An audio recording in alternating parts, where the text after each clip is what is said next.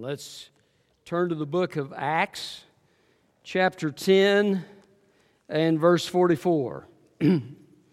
book of Acts, chapter 10 and verse 44.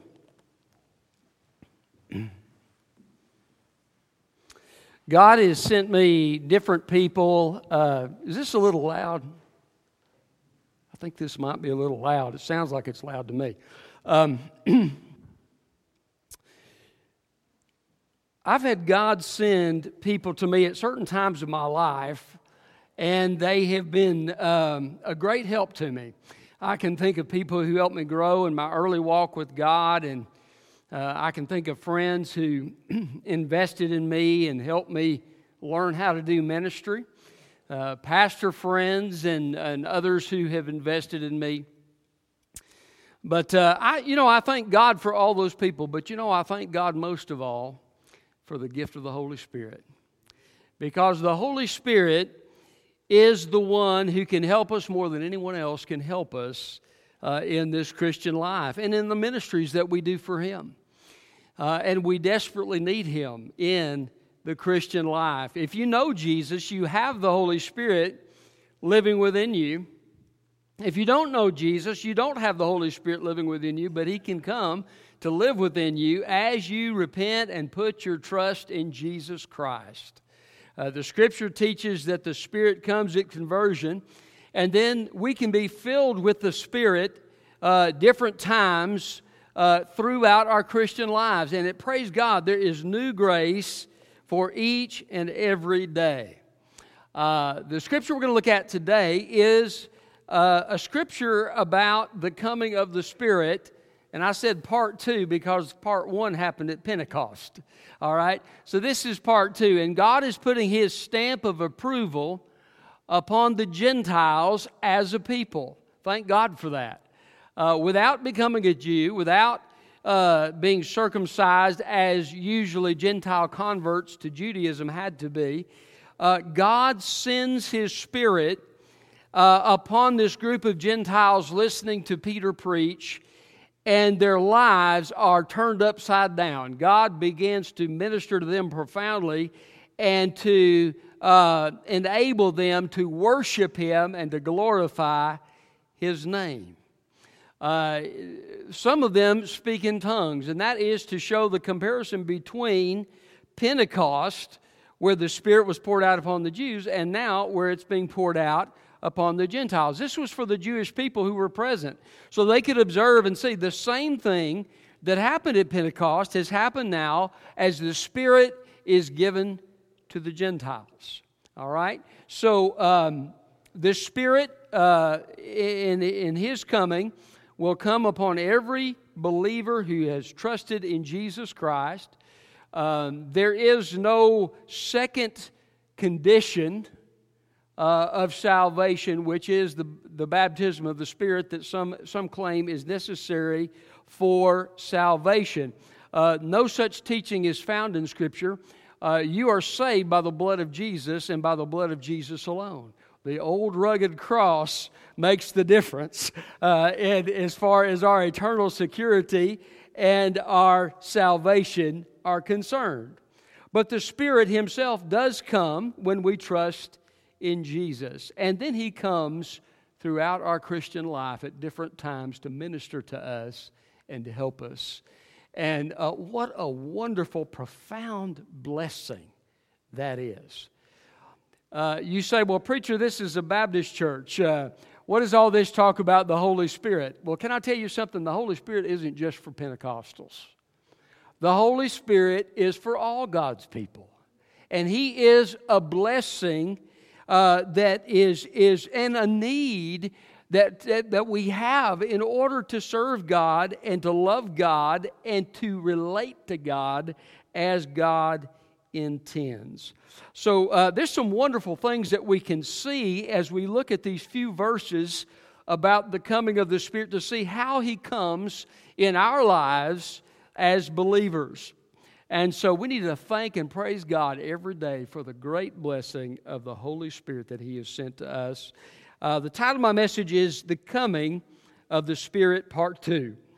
Uh, so look with me at verse 44 of Acts chapter 10. While Peter was still speaking these words, the Holy Spirit came down on all those who heard the message. The circumcised believers who had come with Peter were amazed because this holy, the gift of the Holy Spirit had been poured out even on the Gentiles. For they heard them speaking in other tongues and declaring the greatness of God. Then Peter responded, Can anyone withhold water and prevent these people from being baptized who have received the Holy Spirit just as we have? He commanded them to be baptized in the name of Jesus Christ. Then they asked him to stay for a few days. So, the coming of the Spirit. How does the Spirit come? Uh, well, first of all, I want you to see that he comes eagerly. He comes eagerly. If you look in verse 44, it says, The Holy Spirit came down. Now, that, that phrase came down in the original literally means to fall upon. The Spirit fell upon them. Uh, and when you fall, it is sudden and quick, right? Uh, I, I, don't see people falling slowly unless they're intending to fall, right? Uh, it happens usually more quickly than you would like. Maybe you don't get that hand out there in front of your face. I remember when I was a little boy, I fell and uh, fell off a bike. Uh, my friend neglected to tell me the bike had no brakes. And uh, I fell off the bike, and I, my forehead hit the pavement and I had this big red thing. It was bigger than a strawberry. I won't call it a strawberry on the center of my forehead, and I wore that around for a while in the days following. Uh, so a fall is usually sudden. Uh, but one of the, the ideas or the nuances of this word is that uh, it can show an eagerness. So you come eagerly, right? Uh, I think of the situation of the prodigal son. You remember uh, the prodigal son, he, he asked his father, says, Give me my inheritance. Uh, I know you're not dead yet, but I want my inheritance. I'm going to go and, uh, and have some fun with this money uh, that you've worked so hard to earn. And uh, he goes and he spends his money in all this sinful, wild living, and he just squanders it all. Finally, he's come to the end of it. And he's, he's sitting there thinking about how good it would be to eat some of the pig food as he, as he feeds the pigs. And he says, Hey, wait a second here. Uh, at my father's house, his servants do a whole lot better than I'm doing. I'm going to go back to my father. And he's, he's got his speech worked out, and he's, he's you know, I, am no longer worthy to be called your son. Just make me like one of your servants. And, uh, and he, he comes over the hill, and the father is just overwhelmed. He sees his son, and he's been waiting, apparently every day, watching the hill where his son left and he sees his son come over and he just begins to run. He throws his arms around his son. His son's trying to give his speech and the father's not listening. He says, Go get my robe and my best string and kill the fatted calf because my son's come home. That's eager coming right? Uh, the Father, nobody had to convince the Father. He didn't have to have a speech. His love caused him to eagerly run to his Son. And by the way, if you know, don't know Jesus, can I tell you, you have the same response to you if you'll come to him in repentance and faith for his eternal life. That is his heart for you. But it's not just the Father's heart, it's not just the Lord Jesus' heart it's the Spirit's heart. The Spirit fell upon. And what is so neat about this? Peter was not eager. You remember Peter? Uh, he, he, has this vision of the, the food, the clean and unclean animals, every kind of animal are there. Uh, God says, kill and eat. And he says, I've never eaten anything unclean. I'm, I'm not going to do that. And God has to convince him. He says, Look, don't you call common what I have cleansed. And so Peter reluctantly, slowly, almost grudgingly, then takes an action. But, but you see, the Spirit didn't do that. The Spirit falls upon the people, these Gentiles, these quote, quote, unclean people. And God's saying, Don't you call them unclean, whom I have cleansed and the Spirit comes not slowly, not grudgingly, not, well, I'm not sure about this. No, he comes eagerly. He comes eagerly and quickly. Can I tell you something? I have found that the Holy Spirit comes eagerly, not just at conversion, but He comes eagerly in the Christian life. Um, there have been times, I, am thinking of one time I was early in my ministry. I was uh, having some, some problems in my church, and I, I remember I was just burdened one night. Uh, I was the only person up I'm in my home, and I, I'm, I'm just telling the Lord about my issues and the problems. And I just felt the presence of God come into that room. The Holy Spirit came, and He began to minister His peace to my soul. And it was just so profound, and I knew everything was going to be okay. He eagerly came to me in my need. Can I tell you something? I've, God has done that so many times in my life where He has come to me when I've been at a place where I needed Him. He is not grudging. That, listen, He's not grudging towards you. A lot of people think, well, uh, it, to truly walk filled with the Spirit, I've got to be somebody, I've got to be a preacher or at least a Sunday school teacher in order to be filled with the Spirit. No, you don't. The Spirit is eager to come upon God's people. So uh, keep your sins confessed. That can be a relational barrier, okay? Don't want to quench the Spirit of God. Surrender to Him, trust Him, and ask for the filling of the Spirit. See what God will do. Ask in faith and see how God will minister to you. The Spirit will come eagerly. Uh, another thing to mention here, and we're, we are told in chapter 11, we're told that they repented and trusted in Jesus. So this is not the Spirit coming before repentance, okay? Just so you know that. This, they, they repent and they trust in Jesus as Peter begins to preach. And the Spirit eagerly comes down. Uh, so uh, notice the Spirit comes down on all of them.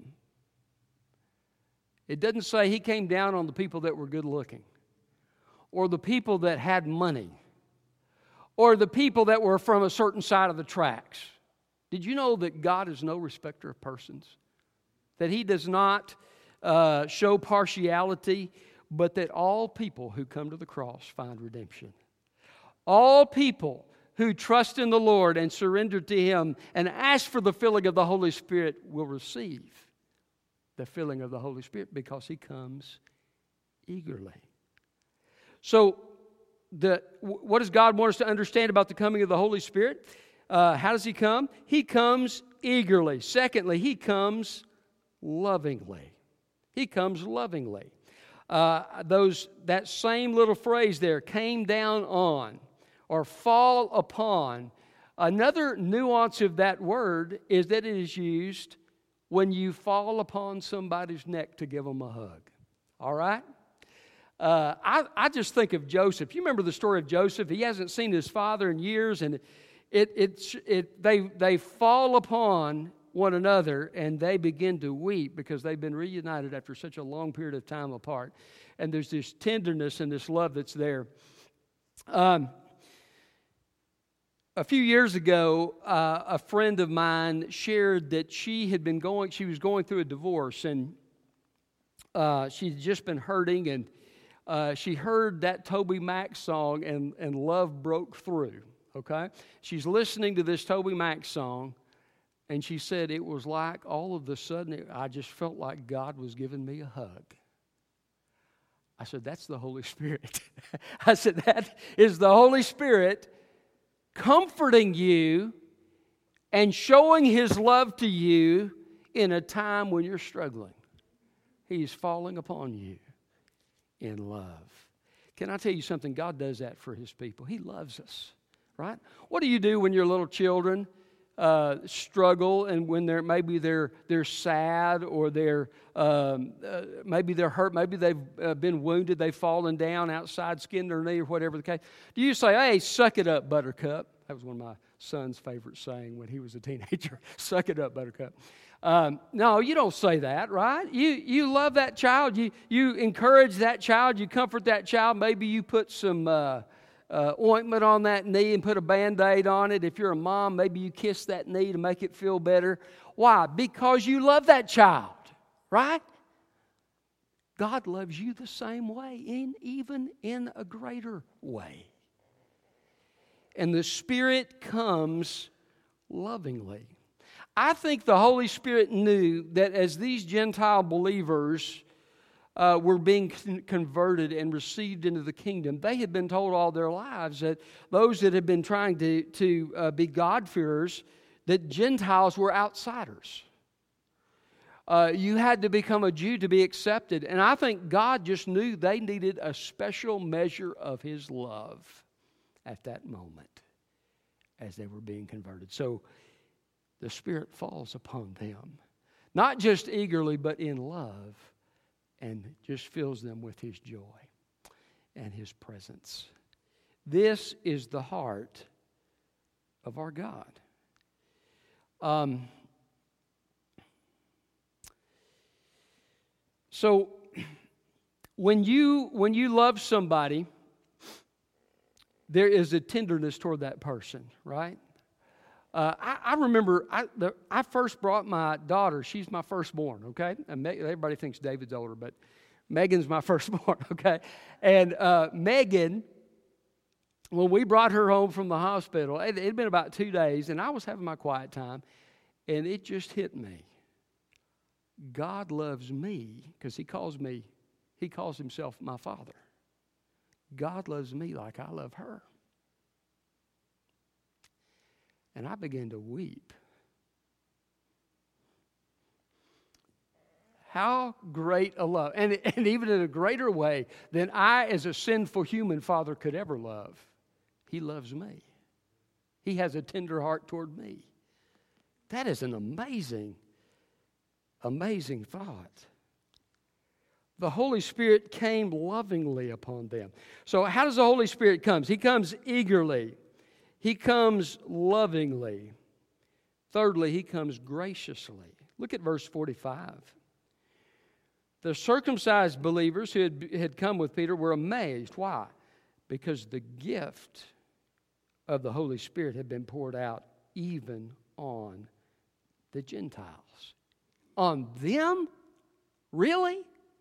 The Spirit's coming upon them?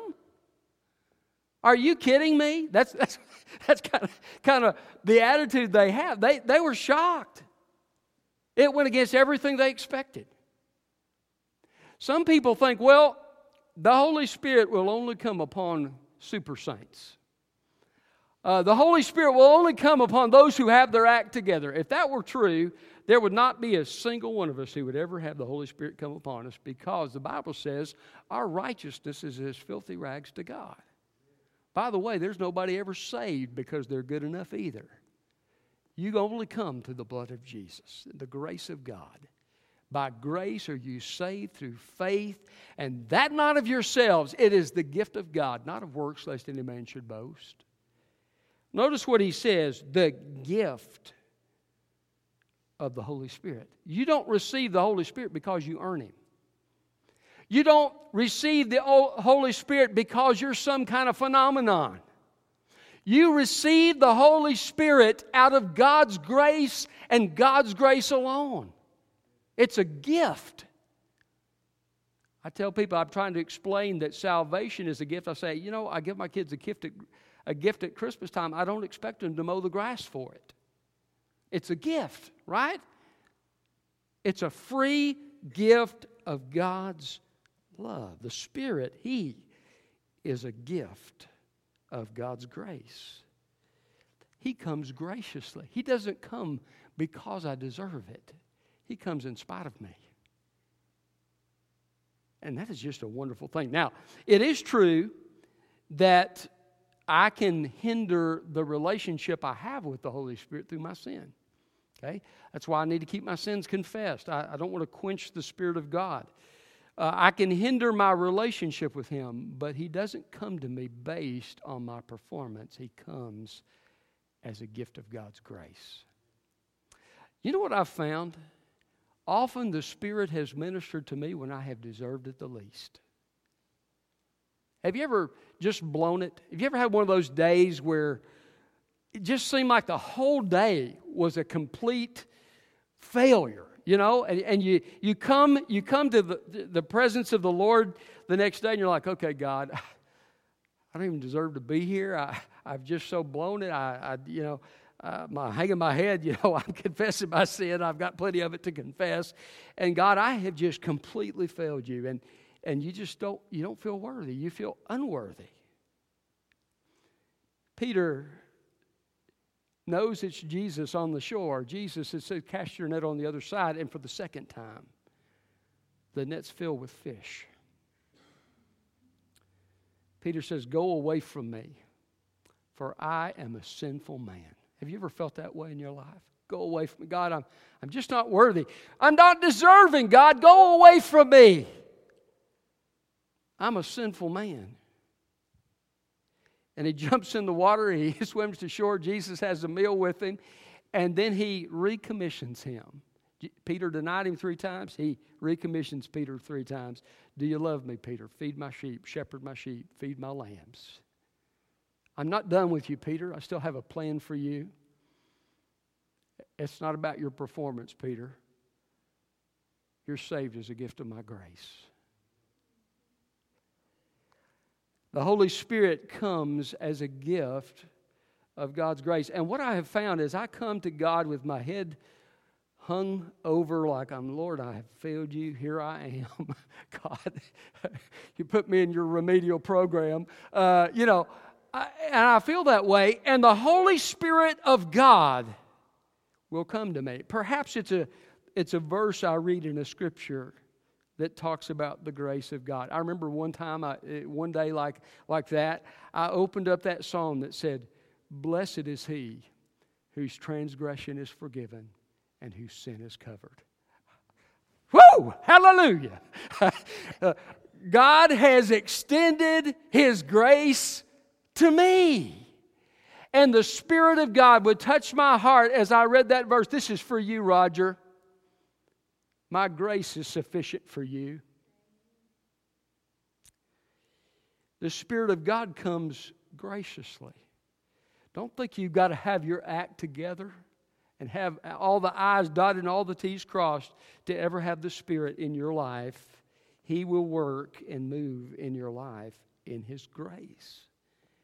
And praise God for it. So, the coming of the Spirit, how does He come?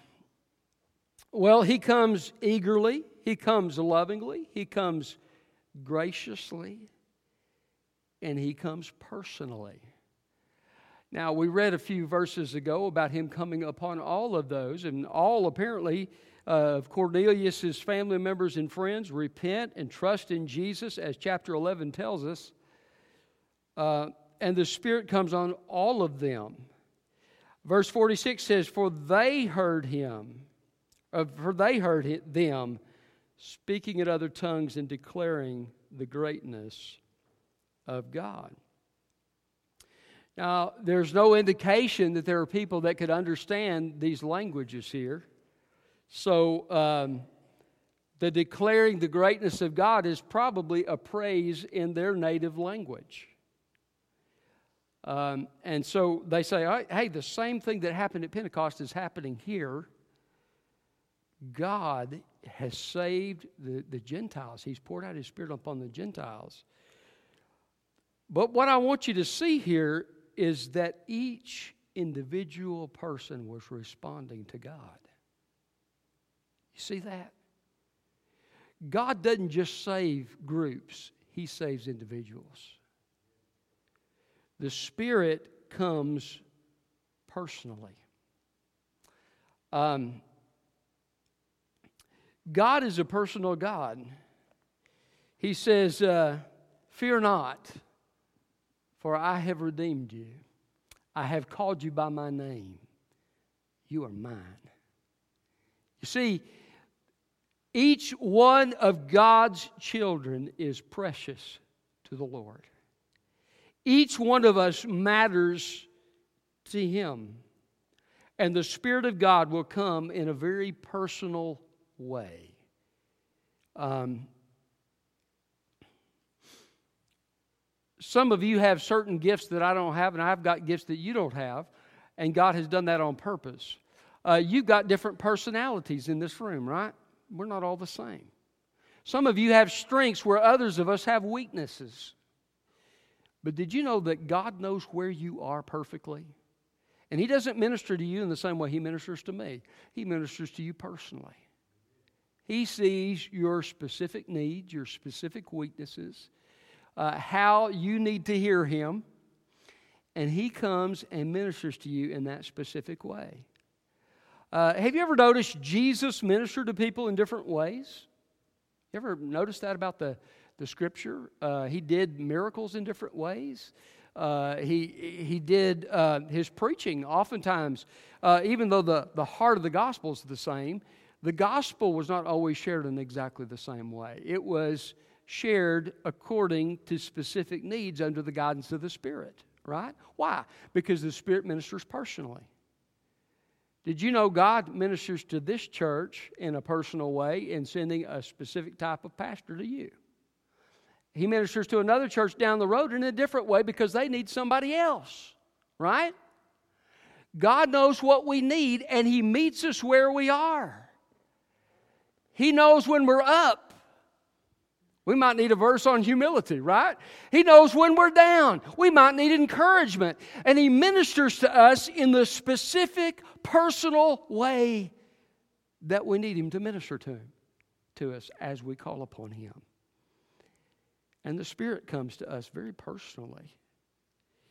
Um, I've, I've, there have been times I have asked God to minister to me in a specific way because I felt a need, and God has answered that request. And then sometimes I've not asked for it, but the Spirit knew I needed it, and He provided what I needed. Maybe it was a, a message uh, through, through Scripture or uh, a conversation with a friend that provided an encouragement or perhaps some direction in my life. But God knows where we are, and He deals with us personally. I love the Word of God. I'm convinced that this is the inspired Word of God. It is the breathed out message of our great Creator.